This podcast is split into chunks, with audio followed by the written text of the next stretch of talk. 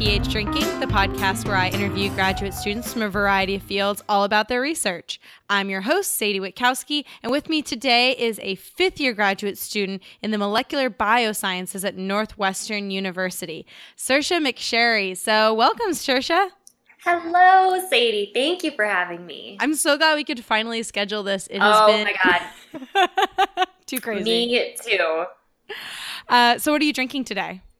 I am drinking a Lagunitas, some something, putting the pub in public radio. oh God, yes, I've heard classic so many times. I have one of pint glasses that has a puppy on it, and I'm like, I just like it because it looks like a. Is it the one that's a jar? Yeah, the mason jar. Yeah. Yes, it's a great glass. Uh, I'm having the Diesel Punk Honey Amber that I bought when I was in South Bend for a friend's oh. wedding. So that sounds so delicious. Pretty tasty. I'm not. I'm. Mm. I'm enjoying it. Uh, so cheers, even though we're doing this long distance. Cheers. uh, so let's get right into it. Um, so I've met you. I've met you many different ways. Uh, but most True. recently, we were at the ComSciCon Chicago uh, annual convention yes. out. Uh, and you got to like participate, and I pretended to organize, but really I just sat in on all the panels I cared about. Uh, I doubt that. um, so, did you feel like your minute blurb talk about your research, like, quit, like, got what you wanted to say, or, or do you feel like this is a better way to do it? Oh, this is such a better way to do it. I mean, a minute is so hard. It's so important to know how to present your research in a minute, but realistically, it's so challenging. Yeah. Oh, and I just realized I forgot to do your random fact. Uh, so it's your yeah. crazy fact. Um, you know, I'm gonna audible here. My crazy fact is that there is a protein that controls cell death in our body. So, like, it makes our cells die. But I found that that protein is actually responsible for cell growth. I was wondering, is this the same part that is in charge of apoptosis, or am I just making that up? Yes, yes, yes, yes. It's a caspase. So um, the executioner caspases are the ones that go and cleave their substrates for actually creating the morphological changes or the like shape changes that cause death. So is your air so we talked about this earlier, but molecular yes. biosciences means what? Well, intentionally vague. I sort of mentioned that it is a made up word, biosciences, anyways. Um, but it's intentionally vague, I think, because there's so many different regions of biology that this could apply to. So in my department, um, we could have people studying many different uh, things in biology. We could have, you know, uh, structural biologists working on the structures of proteins, or we could have um, something like I would call myself, which is a cell biologist, where we study the processes that cells go through sort of on a daily basis, um, or we could have geneticists. So it's really vague, but in general, just like what molecules are inside the cell and what do they do? so when you go to like lectures for your area, are they just like all over the place on different like yeah. Oh yeah. Yes, yes. So our program is actually the Interdepartmental Biological Sciences Program is the name of my um, PhD program, and so that's also intentional in the program. That's crazy. I mean, it's a good experience to be thinking about all the different applications and like levels yes. you can think about. I mean, yeah, biology in general. Yeah, totally. And it even goes beyond that because we can collaborate with engineering labs or chemistry labs. And I actually did one of my rotations first year in a chemistry lab. So it's good to have that experience to different um, disciplines. Yeah, absolutely. And then, so what drew mm-hmm. you to the lab that you're in now? Oh, man. Uh, this is sort of a long story. Um, but, you know, in my family, uh, we have a history of heart disease, and it's very common. A lot of families have histories of heart disease. Um, and when I was little, actually, when I was born, I had a heart defect, and it was very minor. I was premature, and it's something that's common in preemies. Um, and not fatal or anything. Um, but I've always been really interested as a result in sort of heart um, development and normal hearts versus diseased hearts and things like that. And so when I was in college, I actually studied, uh, researched the development of the mouse heart. Whoa, that's awesome. Yeah, it was so, so cool. And actually, my PI was an MD. So he was a heart failure and heart transplant doctor. And so I just shadowed him a lot. Did you get to see any Um, surgeries? Oh, I'm so glad you asked. I didn't want to humble brag about it, but yes, uh, I watched a heart trans or a, yeah, a heart transplant, and I actually got to do uh, studies on the heart that we took out of the patient, Whoa. the diseased heart. Uh, we got to study whether the at that time we were studying microRNAs, and we got to see whether those were affected in his heart. That's crazy. I went, uh, so my humble brag is my mom is a nurse anesthetist. Uh, and so Oh, she's been a great cool. hookup, but I got to go see a mitral valve replacement, uh, which was super cool. And also, like, okay, listeners, please don't be eating right now. But um, when they when they were cutting through the chest cavity, like they also cauterize as they cut. And I did oh, breakfast, and I was like, it kind of smells like barbecue, but not good. oh my god. I was like, oh no, I'm Oh my God. and disgusted. I will never eat barbecue again. One week later, I lived in Texas. Fair enough. Yeah, that's so cool. So cool. So I love that stuff. so you were, you were Um, looking at like the, so you were looking at like cellular slices. Like, were you doing microscope work when you were working with Yes. this guy? Oh, totally. Like a ton of microscopy and other molecular biology techniques. So, PCR, and I was working with mouse babies also. So, we would do a lot of microscopy and Western blots and your pretty standard molecular biology techniques. um, All that stuff is super standard unless you're not in the field. And like, I can vaguely, Yeah. I know that Western blots are like, they're dots at different levels Oh my God. different That's so impressive. darkness. I okay, well, yeah. In psychology, I've had a few sleep classes where they were looking at Western blots. I don't even remember why. And I was like, I don't know. They're Ah. dots on a page of various darkness and height. But like to anybody who does not study that shit, it is so confusing. yeah, I know. It's funny how all these things just become like secondhand nature too. Yeah, any technique you use a lot, you're like, oh yeah, it's obviously blah blah blah. It's like, no, yeah, not obvious. no, no, yeah, totally.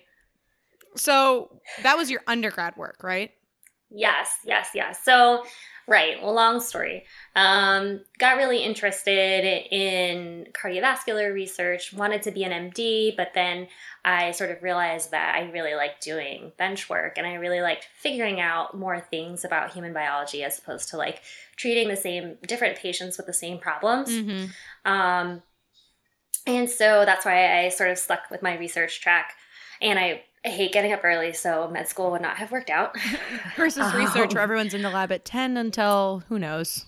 I, yeah, you just got home at nine, right? So, um, yes. So, yes, I sort of had this interest, and then I worked in the lab as an undergrad, and then as a tech. And when I came to Northwestern, this was sort of the closest um, in terms of techniques, molecular biology techniques, the closest lab to what I had been doing as a technician in the lab. And so I was immediately drawn to it and immediately drawn to it because it was the study of a developmental process, kind of similar to heart development. Um, so, heart development sort of starts out as a tube when you're a little fetus, um, and then it's the tube kind of curls over itself to form the four chambers of the heart. Mhm. And um, my lab actually studies biological tube formation, so it's sort of a natural progression. So you were interested because it was like the formation of tubes. Uh, Doesn't the brain also start as a neural tube that slowly folds in on itself? Oh, you have keyed in on a very interesting part of developmental biology. Tubes are everywhere. Yeah, the neural tube, I mean, we have all these developmental um, sort of forces and folding and shape changes that happen through the course of development in order to make the final structures that we have inside of our bodies as adults. Um, and of course, we start out as just a fertilized round spherical egg. So there's a lot of folding and moving that goes along with that, and a lot of tubes sort of form and change shape in that way too. Yeah, it's so interesting to think about. Uh, So you start in a ball, and then you become a long spaghetti tube, and then 3D print a human being at the end of nine months. Yeah, exactly. Pretty much. So, what's your favorite biological tube? Is that a weird question to ask? I love it. I I oh my god, I love the heart because that's where my like sort of love of science. Began. Is that is that where your heart lies? Um, that's where my heart lies. See what you did there? Yes. Yeah, but other than that, I'd have to go like ovaries or something. Oh yeah, definitely. Because those are ridiculously cool. Yeah, I've started telling people whenever people are like, "Oh, don't be such a girl," I'm like, "Dude, ovaries are strong and the vagina is incredible." So. Oh my god! Yes, yes, yes. Absolutely. So then what does a normal day look like in the lab? Like do you complete like is it an experiment per week? Are you one of those people who can turn out projects uh, really fast or So, um that's a great question too. Um the normal day sort of starts out with me waking up, watching Good Morning America because I am hooked to that show as I get ready and like eat my breakfast. Um, and I go to lab, and the first thing that I'll do is usually check on my flies. So I guess we can get into this in a second, but I study the fruit fly. Um, and so the first thing I have to go do when I get to lab is check on them. So I do a lot of crosses, and those genetic crosses are just to propagate different mutations that I've created and mix them together and things like that. So, like classic eighth grade Punnett squares, these are the genetics exactly. I want for this next yeah, I can like do that all in my head at this point because I just do it all the time. um, so we're just looking for different markers like curly wings versus flat wings or little tiny eyes versus normal eyes and things like that. And that's a way for us to track um, our mutations. So maybe this is a weird question, but like when you do crosses, are like, do flies have eggs? How does that work? Do you just put two flies together in a room, place some Music. You are so good at this. Yes. Um, play some sexy music. Justin Timberlake, um, personal choice. oh my god, yes. um, we actually have Marvin Gaye on the computer in the fly room, which is no, hilarious. Really? Yeah, it's great. It's the best. Um, super into it. So uh, yeah, they do actually lay eggs, and um, so those annoying fruit flies that you get in your apartment also do this, and probably why it's really hard to get rid of an infestation like I have right now, um, which is they will just lay eggs kind of wherever, and then those eggs take about a day, a day or two to hatch, and then oh, beer was a poor choice for this. Getting all the burps. Burp. Okay. Um, so um, they then they hatch and then they hatch into larvae. And then these larvae will kind of go about eating whatever they can find for about seven days, about a week. And then those larvae will turn into pupae, and the pupae will then um, emerge as full adult flies, but I do all of my experiments on my embryos. Oh, so they never have so to go through that whole ex- like life stage. Nope. I was about to ask, like, what are you feeding them? Is it yeah. just an agar plate? But that makes sense. Yep, yep. So um, I only ever look at the embryos because that's what um, I'm interested in is that developmental process. Um, so uh, yeah, so then once you collect them, then you can stain them and look at their their trachea, which I don't think I mentioned yet. Oh, so you're doing you're working on developmental throat stuff? Haha, yes. So it is the trachea. It's the same word as our like windpipe. Um, kind of similar functions on that they're both involved in respiration and gas exchange, but the trachea and the fly is a little bit different because flies have an open circulatory system, whereas we have a closed circulatory system. So they still have a heart, but uh, mostly oxygen gets delivered directly to tissues in the fly through the trachea. So the trachea runs actually the whole distance of the fly from top to bottom, if you will. and so uh, I studied the length of the trachea. So the length of the trachea can vary even if all the fly, all the developmental flies are about the same size. Uh, so that's the fun part is that um, if I were to look at 5, 10, or 100 wild type trachea, they would all be exactly the same size. So if you took normal trachea, or sorry, normal flies from the wild and looked at their trachea, they would all have the same length. And the other interesting thing is that this is not dependent on the number of cells inside of the trachea. So um, when we look at those wild type embryos, we can count the number of cells. And then we can introduce a mutation in the cell cycle, which causes either too many cells or not enough cells. And those cell cycle mutations actually don't affect the length of the trachea. So they'll either squeeze in or stretch out to make the same overall distance. Exactly. So somehow they know there's something genetically programmed that tells them how big the trachea has to be. That's crazy. I mean, Yeah. that's also true because can't you? So it's probably a gen, some kind of like regulator gene that's doing this, right? Is the assumption? Mm, yes, yes. Like, well, we, we what we know is that there are a certain number of pathways, genetic pathways, or um, series of proteins that interact with each other um, that will actually affect tracheal length, but we don't know how they all combine, like how do they all fit together. Yeah. And so that we're lacking sort of a theory of relativity um, for all of these pathways that we know control tracheal length. Right. So you have to figure out how they're combining and like it- disrupting one will lead to a specific kind of deficit that can be maybe compensated by another pathway unless something Yeah, else changes. exactly. Yep. Yeah, that's so interesting. I mean, it's it's basically how many different ways can we give flies deficits to figure out what a normal functioning fly how it Exactly.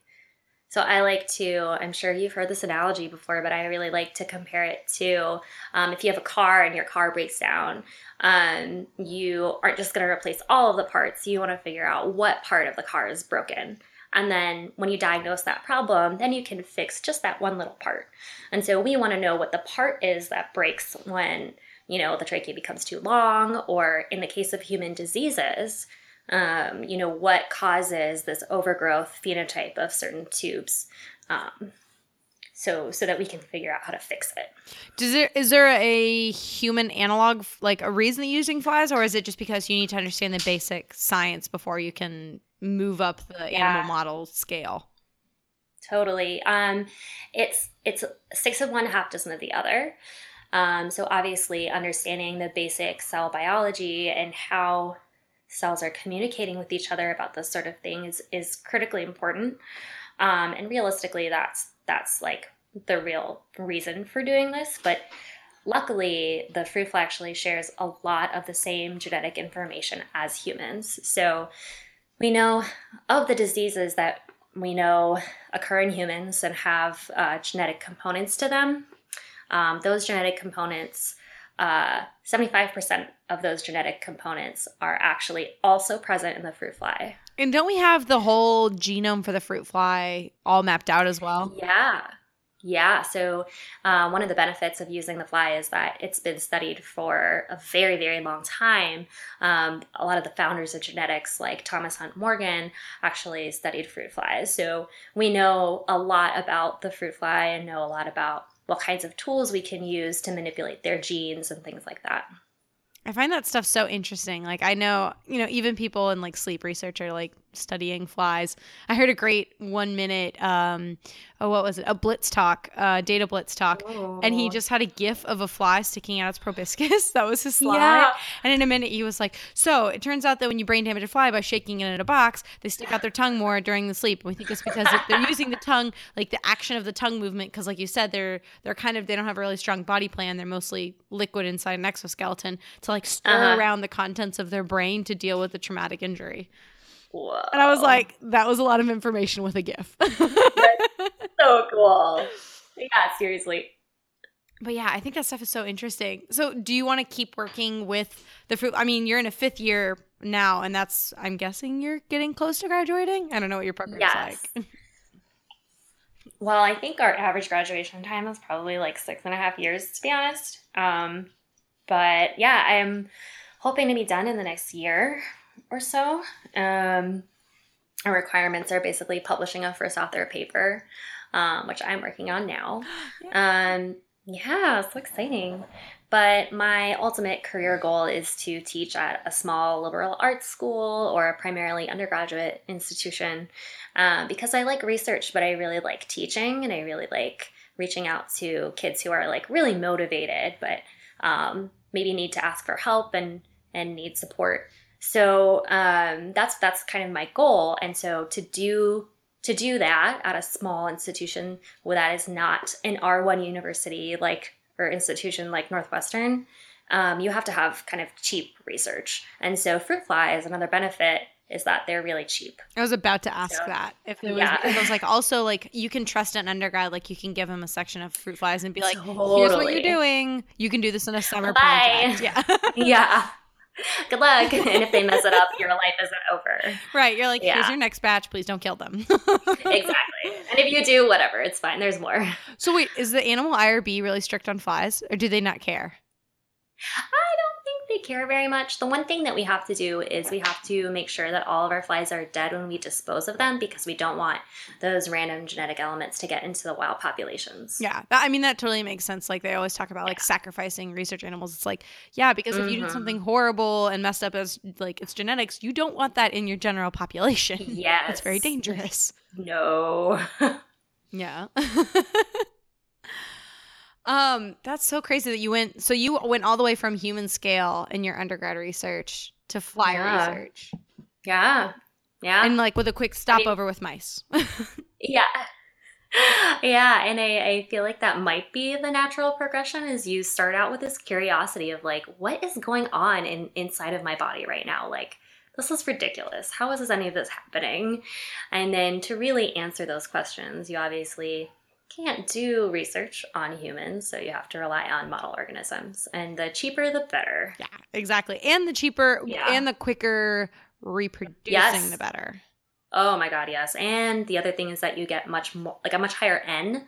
So the amount of embryos that I get with a fly is going to be like exponentially larger than the amount of um, mouse pups that I would get. Yeah. After like a month. How many how many flies go into like a published paper? Can you make that estimation? um, well, like over the course of the last five or four years, God even knows. um, yeah, but usually for a data point, I'll have about 10 of the same genotype. Okay. Um, and then it just sort of depends on what sort of things you're you're analyzing.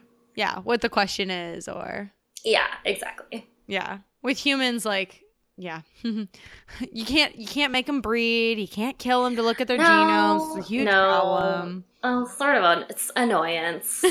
annoyance. So frustrating. Ugh. So then how many how many different laboratory techniques have you had to like pick up in your PhD? Hmm. Well, thankfully I knew a lot of them sort of going in.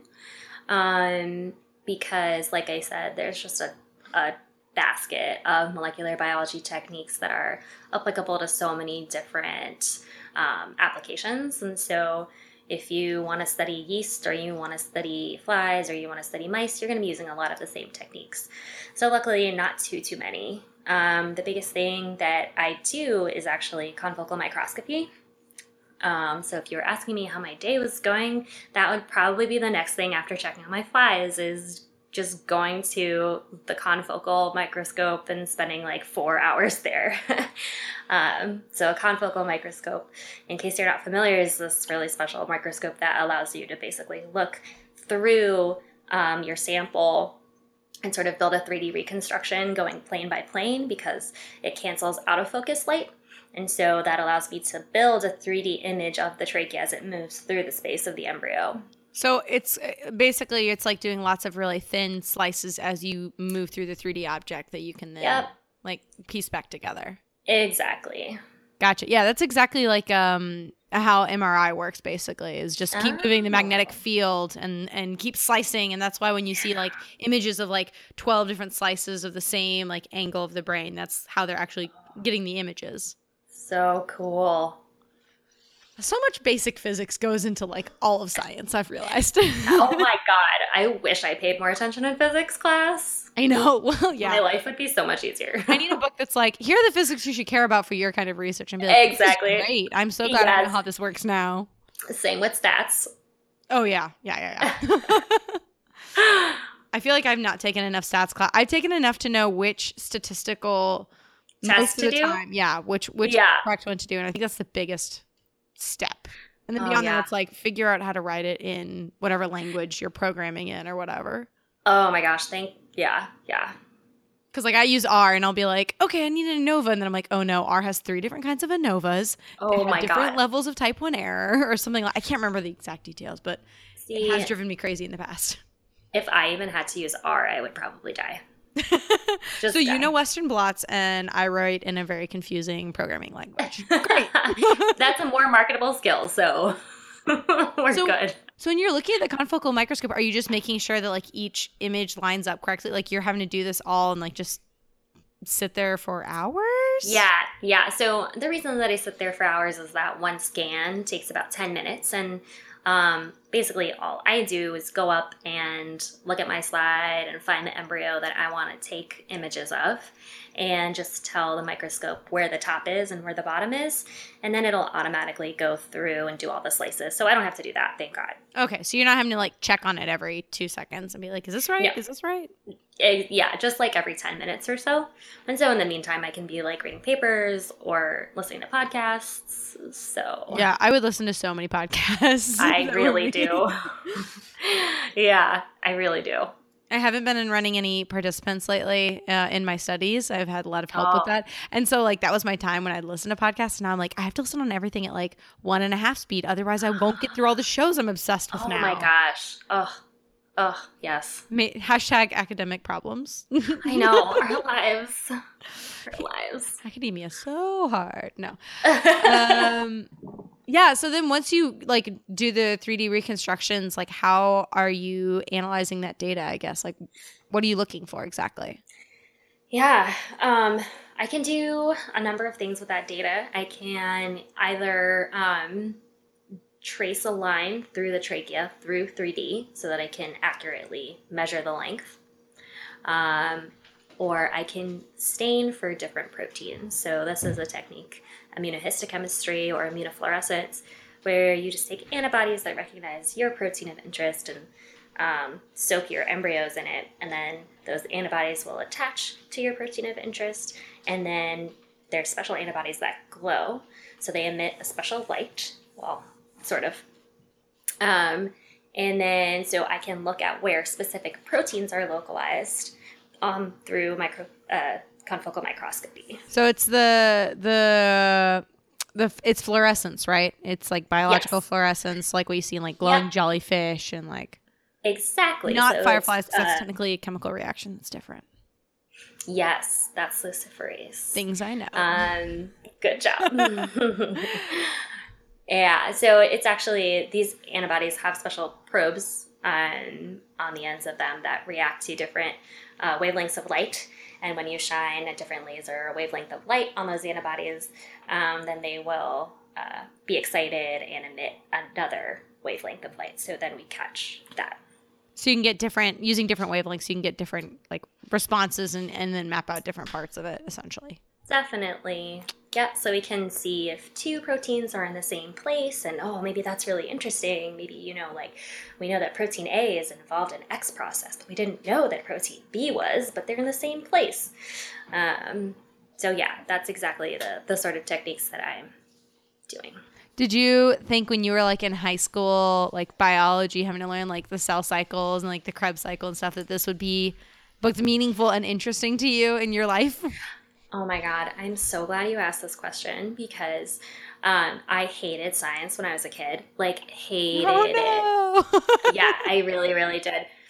And I just like, for some reason, when I was in in high school, I think I took one biology class, like the required biology class, and we did all these like you know cell cycle and whatever, and then we got to oh god plants oh no plants I hate plants they're so boring Yeah, that's the Krebs cycle one. That's all I remember. yes. The Calvin cycle. Oh my god. So bored. Over it. But then we got to this like the this chapter on the human body and I was like, oh, this is kind of cool. Again, like I had that sort of inherent curiosity.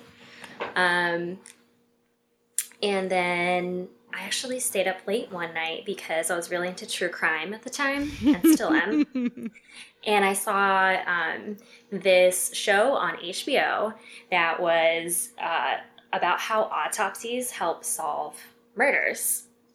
And I was like, oh my God, this is insane. Like, the human body is so cool. And so that was the moment that I could really identify. I'm not one of those kids who is always like, oh, I love science, science is great. I was the opposite. I wanted to like be a lawyer or a writer or something.